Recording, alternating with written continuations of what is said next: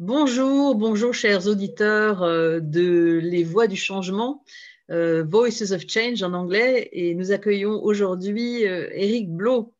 Eric Blo est un serial entrepreneur, c'est un spécialiste de la communication, des nouvelles technologies, et il a créé un nouveau site qui s'appelle lespeakers.com. Eric Blo, bonjour. Bonjour Christine, comment vas-tu? Ça va super bien, ça va super bien. Alors dis-moi Eric, euh, on se tutoie parce que ça fait un petit moment qu'on se connaît, mais euh, je vais te laisser raconter l'histoire en fait, comment, comment on s'est rencontrés tous les deux? Alors on s'est rencontrés, euh, attends, mais non, non, c'est compliqué ce que tu me demandes. Et puis ça, c'est la honte pour un, pour un, homme de ne pas se rappeler la première fois où il a rencontré une femme. Donc je me, je me souviens de plein de premières fois avec toi où on a fait des choses, mais alors la première fois où on s'est parlé, non, on ne peut pas être aussi précis. le, truc dont tu te souviens qui t'a marqué? La chose dont je me souviens qui m'a marqué, c'est qu'un jour, tu m'as dit Viens assister à une, euh, une, formation que je fais pour de futurs conférenciers et euh, dis-moi ce que tu en penses. Et, et, le, le, premier soir de cette formation, tu m'as dit Il faut que tu restes parce que je vais te présenter quelqu'un, tu vas voir, c'est une conférencière que j'ai formée. Euh, il faut que tu restes. Et puis cette personne tardait à venir. Euh, je me souviens, on était à Paris, il pleuvait, j'étais en scooter, il fallait que je fasse 15 km pour rentrer chez moi sous la pluie. Et ça n'arrêtait pas de dire, bah, elle, aura un quart d'heure de retard, elle aura une demi-heure de retard. Je me souviens que j'essayais de me sauver en te disant, écoute, c'est pas grave, Christine, de toute façon, on se revoit demain. Tu dis, non, non, il faut que tu vois cette personne, etc. Et puis, que, et, puis, et puis à un moment donné, ça a quand même sonné à la porte, tu as ouvert, et Virginie Delalande est rentrée. Euh, euh, non, euh, cette salle que tu, avais, euh, que tu avais réservée pour faire ta formation. Et je dois dire que ça fait basculer ma vie quelques semaines après, quoi, de, que tu me présentes Virginie Delin, au-delà du, fait que je trouvais que ta formation était vraiment de très grande qualité. Donc voilà eh le premier souvenir marquant que j'ai de notre rencontre, euh, Christine.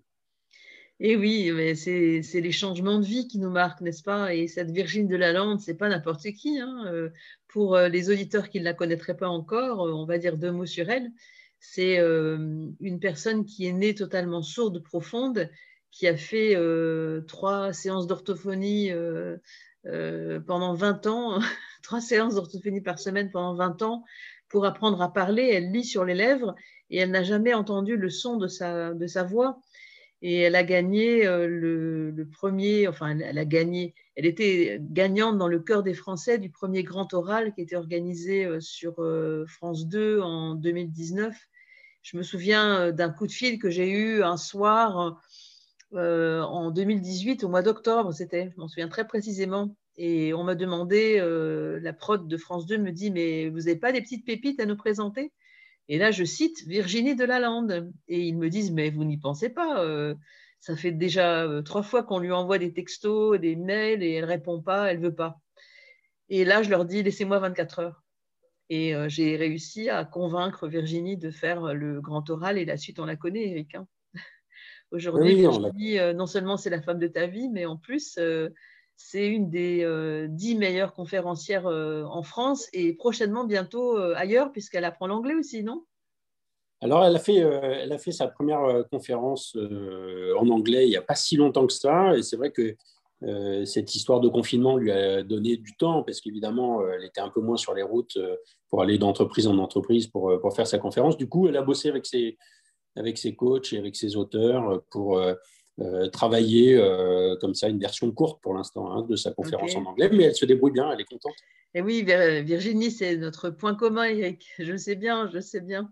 Mais bon, au-delà de Virginie, moi j'ai énormément d'admiration pour euh, qui tu es et ce que tu fais. notamment la, fondation de, de, ta dernière, de ton dernier bébé, les speakers. Mais avant de parler de, de ce, cette nouvelle entreprise dans les nouvelles technologies. J'aimerais bien savoir un peu, c'était qui le petit Eric? Comment il était quand il était petit, Eric? Alors, le petit Eric, il était euh, euh, impatient de devenir adulte. J'ai toujours eu euh, envie de manger à la table des grands, j'ai toujours eu envie d'avoir des copains et des copines plus âgés que moi. je ne voulais pas rester un enfant, ce n'est pas, pas une période de ma vie qui m'attirait. Je vois aujourd'hui des adolescents qui ne veulent pas grandir, qui ne veulent pas devenir adultes. C'était tout le contraire. Euh, mais ça a fait de moi un, enfant euh, qui avait zéro de conduite en permanence, qui était plutôt bon à l'école et, qui était bagarreur. C'est-à-dire que quand même, j'étais assez physique dans les cours de récréation. Donc, j'étais pas forcément le meilleur, le meilleur copain pour mes petits copains de classe qui se battaient moins bien que moi, ça c'est sûr. Ah, d'accord. Et à partir de quand ta, vie a, basculé là, justement dans l'entrepreneuriat, puisque tu es un serial entrepreneur? Eh ben, je, pense que euh, j'ai dû être salarié deux ans euh, dans ma vie professionnelle. Euh, le temps de me rendre compte que j'étais un mauvais salarié et qu'on me le dise. Que j'étais vraiment pas obéissant, que je ne supporte pas les règles, j'aime pas trop les agendas, j'aime pas trop tout ça. Et, euh, et, et, et, les process me. ça, ressemble à, Eric Petit, ça, hein, un petit peu, hein. un peu. Un peu, un peu, un peu, je crois. Voilà. Et, du coup, euh, je me souviens quand même d'une phrase que, que m'avait dit. Alors, il y a deux phrases en fait qui, qui m'ont façonné. Ma grand-mère qui me disait Écoute, j'espère que tu gagneras bien ta vie parce que tu as vraiment des goûts de luxe. Alors, je sais que ça, il y a beaucoup de gens qui ont entendu ça euh, il, y a, 30 ou 40 ans, c'était quand même une phrase à la mode. Donc, il fallait que je réussisse ma vie parce que, parce que j'avais des goûts de luxe selon elle. Et c'est quelqu'un que j'adorais. Hein. C'est, elle, elle, a, vraiment contribué à ma, fabrication. Et puis, mon père, qui lui m'a dit, alors qu'il était ouvrier, m'a dit euh, Tu sais, mon fils, je pense que pour euh, bien gagner sa vie, il faut faire travailler les autres, il ne faut pas travailler soi-même. Et donc, ça, ces deux, axes m'ont laissé penser qu'il fallait que je devienne entrepreneur et que j'ai des collaborateurs, que, je crée, euh, que je crée des emplois et que ça contribuerait peut-être, si j'avais un certain talent, à euh, me nourrir, nourrir mes proches, ma famille, et puis, euh, et puis donner la vie que, que je voulais avoir, renforcée par, par cette expérience personnelle qui était la désobéissance, le côté rebelle, le côté moi, un patron que j'admire pas ne peut pas me dire ce que je dois faire le lundi et le vendredi. Donc, euh, il a fallu que je devienne entrepreneur assez vite. Et alors, parle, parle-nous un peu de ta, toute première entreprise. C'était quoi ta toute première boîte? Ma première boîte était euh, euh, dans le monde du Minitel. Je faisais, je faisais des Le Minitel rose? Bah, Non, non je, ne suis pas, je ne suis pas Xavier Niel qui a fait sa fortune dans le Minitel Rose, mais bah, tu vois, comme quoi c'était efficace. Mais non, non, j'ai je faisais du marketing direct euh, à base de Minitel. Et puis, j'ai piloté des très grands projets. Par exemple, la numérotation à 10 chiffres en France, le hein, numéro de téléphone à 10 chiffres qu'on connaît tous, euh, a été piloté partout pendant un an et demi au sein de France Télécom grâce à une application Minitel que j'avais mise au point et qui m'avait acheté. donc, c'était assez rigolo. C'était voilà, le début d'Internet, avant Internet, et puis Internet ça à la prouve, Ça prouve le Eric Geek. Finalement, ça, ça résonne bien avec ton prénom, ça. Eric Geek. Hein, euh, Mais j'ai fait des études d'informatique. Moi, je suis tombé, je suis tombé là-dedans un peu par hasard en suivant, euh, la, mère de mon unique enfant, mon fils, euh, qui, elle, était passionnée d'informatique. Moi, je voulais faire du commerce, ça n'a rien à voir. Et puis, je l'ai suivi pour faire, pour faire les études avec elle, parce que je, je, suis un, homme fusionnel, un homme de passion. Et donc, et donc j'ai suivi ma première femme dans des études d'informatique où on a réussi à peu près correctement. Et, et qui m'ont emmené à travailler dans les nouvelles techno euh, quasiment toute ma vie professionnelle en réalité. Bah ouais. Et pour parler des goûts de luxe, euh, tu es devenu pilote d'hélicoptère, hein, d'avion, non? Et puis maintenant, euh, tu, vas, tu vas piloter aussi un voilier bientôt? Alors oui, alors pilote d'avion et puis acheter son propre avion, ça, ça fait partie des goûts de luxe. La voile, c'est beaucoup plus modeste, c'est beaucoup plus sympa, beaucoup plus accessible, beaucoup plus lent. le, but du jeu quand on a un avion, c'est d'avoir l'avion qui va le plus vite, euh, pour, traverser la France le plus rapidement possible, pour pouvoir dire moi ce week-end je vais à Nice ou je vais à Cannes, je vais voilà. C'est un peu c'est un peu euh, bling bling, hein, mais je suis un peu comme ça aussi. Hein. Et, et, euh, et, tu sais, on, on, juge le, succès de l'entrepreneur au nombre de marches qu'il y a pour monter dans son avion. Bon, moi, il n'y avait qu'une marche, hein, tu vois. bon, mais il y avait une marche quand même, et puis il y avait un avion quand même, que je pilotais moi-même. Ça, c'est le grand plaisir de, c'est la grande révélation de ma vie d'adulte, hein, le, plaisir de piloter. Le plaisir de piloter, c'est la liberté totale. Ça te ressemble bien? C'est la liberté, et puis en même temps, c'est euh, quelque chose qui te prend à 100% euh, de tes compétences, de ton énergie. Tu ne fais pas trop autre chose en même temps. Quoi. Tu peux tu peux t'abstenter 15-30 euh, secondes de, ton pilotage pour faire pour, envoyer un SMS. Hein, mais mais non, non, il faut quand même être là. Il faut être dans l'avion et pas derrière l'avion.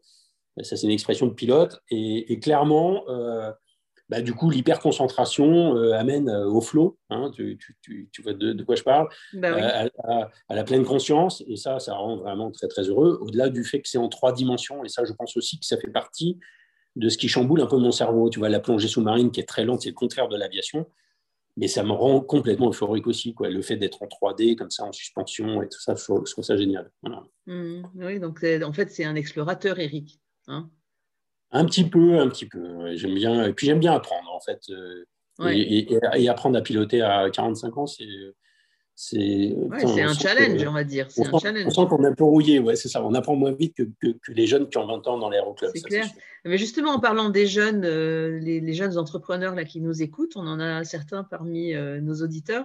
Qu'est-ce que tu, pourrais leur donner comme conseil euh, Tu vois, surtout là, dans la période actuelle où entreprendre est devenu encore plus difficile, qu'est-ce que tu leur donnerais comme conseil? Alors, est-ce que c'est plus dur ou pas? J'en sais rien, honnêtement. je pense que euh, dans, les, euh, dans les conseils, peut-être qu'ils ne soient pas trop, euh, pas trop déjà entendus, moi, je pense que la Dream Team au démarrage est importante. Alors, ce n'est pas forcément au démarrage du premier jour, ce n'est pas forcément quand on commence à avoir une idée, qu'on a envie d'avancer, mais l'entrepreneuriat est un sport collectif. et, et, pour le coup, euh, la qualité euh, de l'entourage, des associés, des gens qui vont soutenir le projet, euh, me semble essentiel et peut-être un peu contre-intuitif. C'est-à-dire que au départ, on va, peut-être pouvoir se dire non, mais attends, il me faut un super codeur, il me faut un, commercial de choc. Ouais, ouais, ok. Bien sûr qu'il faut, il faut réunir les compétences dont on a besoin pour délivrer. Mais il faut que ces compétences soient liées par des qualités humaines compatibles très fortes euh, c'est très très difficile l'entrepreneuriat, euh, c'est vraiment pas une ligne droite. C'est pas de l'aviation civile typiquement. il y a beaucoup de virages, il y a beaucoup de hauts et de bas. Clair. Et là, et, là, il faut que ce soit une équipe de rugby euh, qui, aime, qui aime prendre les douches ensemble. Si, je, pars dans cette métaphore, je sais pas pourquoi, mais en tout cas, tu vois, il faut il faut qu'il y ait quelque chose de très très fort au-delà de au-delà de l'objet de l'entreprise. Mm. Et, Sans pour autant qu'il y ait une relation trop amicale, parce que eh ben, si, si, ça. Si, si, moi je prône, je prône la grande amitié, je prône l'entrepreneuriat en famille, je prône euh, l'entrepreneuriat entre conjoints. Je, je, je pense que c'est, c'est quelque chose où on va se consacrer euh, à 2000% et, et, du coup, ça balaye tout le reste. Donc tout ce qui n'est pas dans euh, le champ de vision de l'entrepreneur quand il regarde son entreprise devient invisible. Donc, si vous n'y mettez pas vos femmes, vos enfants, vos amis et tout ça, bah, vous allez couper pont avec, avec tout cela. Donc moi, j'ai toujours entrepris avec des gens que j'aimais, qui m'étaient proches, qui étaient indispensables dans mon équilibre et, qui, et, à qui, du coup, je ne manquais pas puisqu'ils m'avaient sur le dos toute la journée. Euh, alors que sinon, euh, euh, bah, tu vois, la, deuxième ou troisième boîte que j'ai montée, c'était avec ma compagne. On a vécu 28 ans ensemble, des années extraordinaires, on a eu des, succès monstrueux. Mais si on n'avait pas entrepris ensemble, elle m'aurait supporté deux ans, pas plus. Ouais, je comprends. Justement, euh, parle-nous d'un événement euh, particulièrement marquant parce que tu es un, vrai pro de, l'événementiel, hein, donc la communication, bien sûr, faisant partie de l'événementiel. Donc, quel est l'événement qui t'a le plus marqué? Ah, bonne question. Euh, j'allais dire qu'il y a beaucoup, un événement en chasse un autre. et ça, c'est aussi peut-être un, peu de mes, défauts. C'est-à-dire que si je ne pense pas à bien célébrer quelque chose, euh, ben, je suis tout de suite sur le coup suivant. Euh, les événements euh, auxquels j'ai participé, ou même ceux que, j'ai produits, hein, puisque j'avais une de mes filiales faisait de l'événementiel d'entreprise, c'est c'est très répétitif, c'est-à-dire que les événements se ressemblent beaucoup et c'est des évolutions et des innovations incrémentales. C'est-à-dire que l'événement suivant est un peu mieux que l'événement précédent, parce que tu as découvert un nouveau truc, ou tu as un nouveau speaker, ou tu as, as, un nouveau jeu de lumière, ou, ou, maintenant on va mettre des, écrans LED en fond de scène, on n'aura plus de rétroprojecteur un peu à la con, etc. Donc, mais tout ça est assez lent. Donc en fait, chaque événement euh, euh, est, la plupart du temps mieux que le, précédent, mais, ça, avance doucement. Après, moi, ce que je sais euh, depuis allez, 10 ans, c'est que, alors je le sais depuis 10 ans et je me l'autorise depuis 5 ans, c'est que la chose la plus forte pour moi aujourd'hui, ce sont les expériences qui créent pour moi des émotions positives. Si je devais résumer ma quête de sens et la quête d'agenda, c'est faites-moi vivre des expériences euh, positives, enfin qui créent des émotions positives et vous me rendrez heureux. C'est ça que je veux faire dans la vie. Et donc, dans les événements, quand ça, ça se produit, parfois c'est magique, parfois c'est très anticipé, très préparé, eh ben, ça fait des événements extraordinaires, même s'il n'y a pas un grand show, même s'il n'y a pas un grand sujet, même s'il n'y a pas. Voilà. Bah, typiquement, c'est ce que produit Virginie systématiquement quand elle intervient en conférence euh, chez euh, ses clients. elle crée une émotion positive extraordinaire parfois en trois minutes, c'est ce que tu citais tout à l'heure, c'est le grand oral sur France Télévisions, parfois en trois quarts d'heure, mais à la fin, les gens ont tous les poils, ils sont passés par le rire et le pleur, et, ils repartent gonflés à bloc. Voilà, tous les événements euh, auxquels je participe et qui, me donnent cette énergie là, euh, euh, tout à fait incroyable, c'est ceux que je préfère. Oui, je comprends bien. Et je suis totalement d'accord. Je partage complètement ton, ton sentiment que c'est les événements qui nous procurent les émotions. Et, comme je le dis euh, dans, mes, dans mes podcasts et dans, et dans mes talks aussi, euh, c'est euh, de quoi vous voulez que les gens se souviennent, de quoi vous voulez qu'ils se souviennent au niveau de l'émotion, comment vous voulez qu'ils se sentent après que vous ayez parlé. Et c'est quoi l'appel à l'action En fait, c'est les trois, les trois éléments incontournables d'un bon speech. Donc justement, ça nous, ça nous permet de rebondir sur ta dernière activité, lesspeakers.com, Eric. Euh, si tu veux nous parler un peu de cette entreprise et, de finalement le but derrière euh, cette entreprise. Alors oui, je peux, je peux en parler avec plaisir. donc euh, c'est ma dernière aventure entrepreneuriale. Alors cette fois-ci, je ne l'ai pas fait avec un ami, je l'ai fait avec mon fils. c'est mon, mon, associé et c'est mon IT manager. C'est une plateforme. de temps en temps, pour rigoler, je dis c'est le Tinder du speaker. c'est une plateforme de matching, une plateforme de rencontre où j'invite deux types, euh, deux catégories de population, les conférenciers, que ce soit des conférenciers professionnels ou des conférenciers occasionnels, je reviendrai sur ce point-là, et euh, des organisateurs d'événements, que ce soit des agences ou des marques, des entreprises, qui cherchent des conférenciers. Et le but du jeu étant de faire des mariages, de faire, grâce à un moteur de recherche, de, mettre les gens en relation et de générer le business de la conférence qui va avec.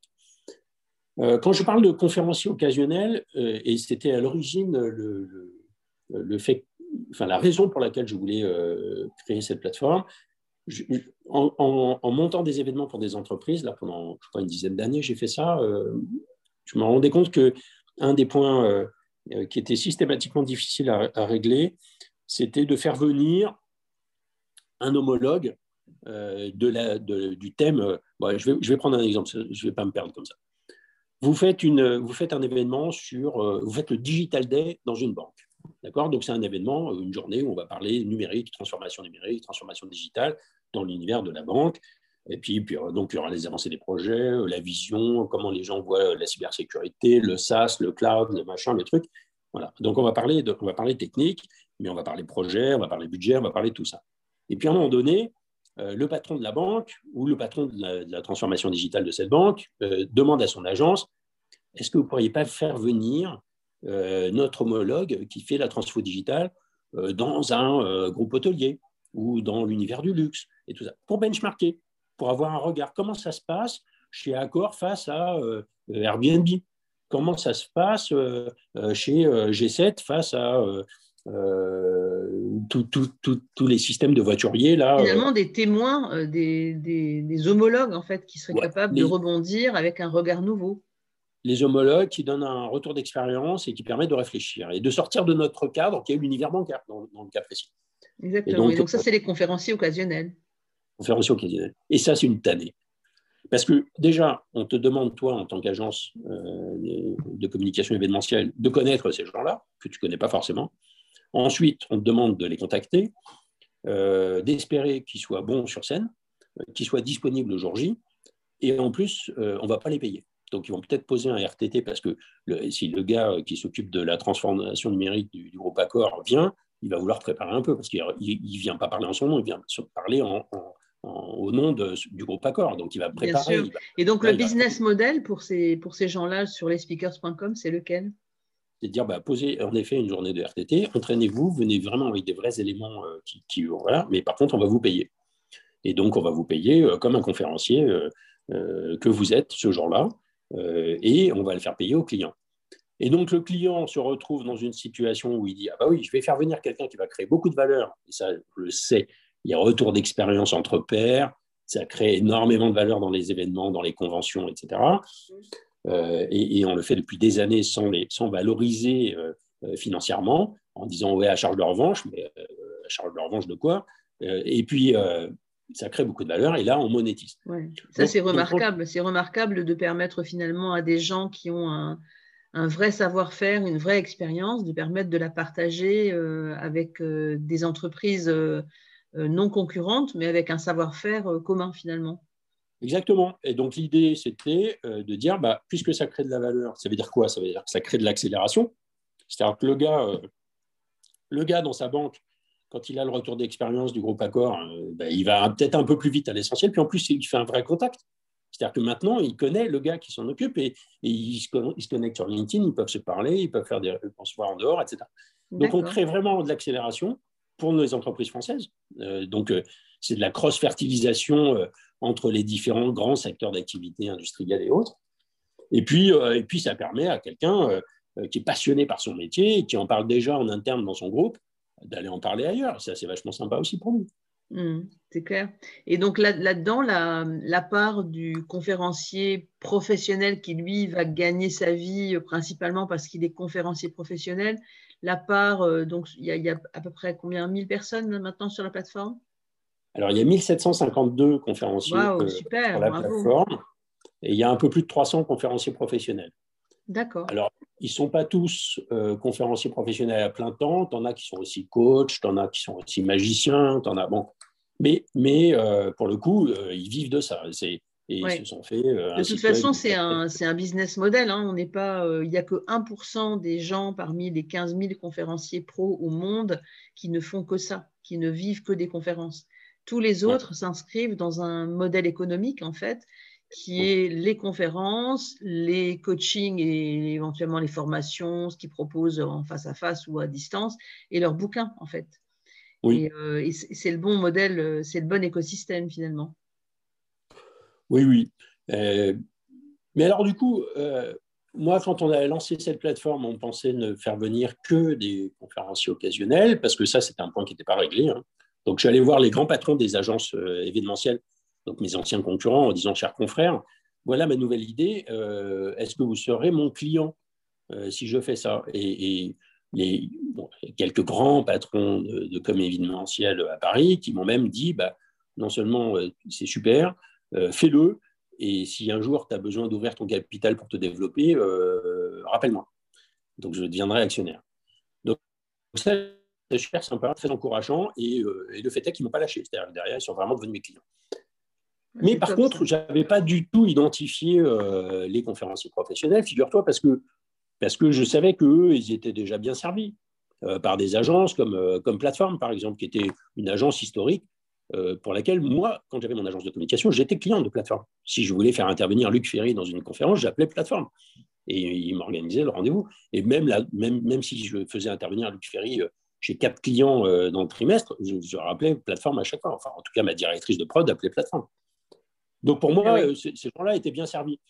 Et en fait, non. je me suis rendu compte que les conférenciers professionnels avaient aussi envie d'être sur ma plateforme. Donc je me souviens que le premier à être venu, c'était euh, Michael Aguilar. Euh, c'est lui qui m'avait détecté. Et euh, donc, je les ai laissés venir en, en, modifiant un peu les, fonctionnalités d'ailleurs de la plateforme, en l'améliorant pour que, pour que puissent rentrer aussi dans ce, dans ce schéma-là. Mhm. Et là, ça a donné un nouveau sens à ma vie. C'est là, je me suis dit, mais en fait, je fais ça. dans un premier temps, c'était pour résoudre un point technique, c'est-à-dire les agences de com ou les, où les organisateurs d'événements trouvaient rarement euh, donc ce fameux conférencier occasionnel dont on vient de parler. Mais maintenant, c'est plus ça, moi, mon sujet. Mon sujet, celui qui me fait vibrer, celui qui me passionne, c'est que je, je, deviens le promoteur, je deviens le manager, je deviens l'agent de conférenciers professionnels qui ont décidé de changer le monde. Mmh. On va reprendre Virginie de Lalande parce que c'est la plus facile pour moi euh, à défendre. Oui, bah oui bien sûr, c'est euh, amuse, on s'amuse, on sait bien.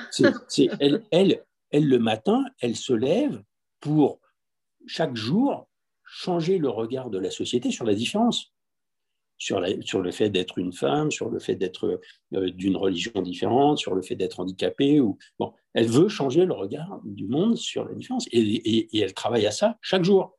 Quand elle fait une conférence, quand elle sort son bouquin. Quand Stéphane Moriou. C'est clair qu'il y a quelques game changers là, sur, euh, sur la plateforme. Ah, c'est intéressant euh, de. Alors, Eric, justement, avant de terminer ce, ce podcast, dis-nous comment est-ce qu'on peut te joindre le plus facilement? Euh, alors, vous pouvez me joindre euh, par les réseaux sociaux, LinkedIn particulièrement. C'est vraiment, la plateforme sur laquelle je suis connecté tous les jours. Donc, c'est Eric Blo, les speakers sur LinkedIn. Et puis, euh, et puis là, vous pouvez même sur mon profil LinkedIn trouver mon téléphone, mon email et tout ça, il n'y a pas de problème. D'accord, c'est cool. En tout cas, merci beaucoup d'avoir pris ce moment dans ta journée pour partager euh, ben, ton expérience, ce que tu as fait, euh, comment tu es devenu entrepreneur. Et finalement, tout ça, c'est très, très passionnant. Je suis sûre que ça va passionner nos auditeurs. Et, euh, donc, mille, mille merci, Eric, d'avoir passé ce temps avec nous. Et, et rendez-vous dans notre prochain podcast où il y aura d'autres gens fascinants comme Eric. Merci. Merci à toi.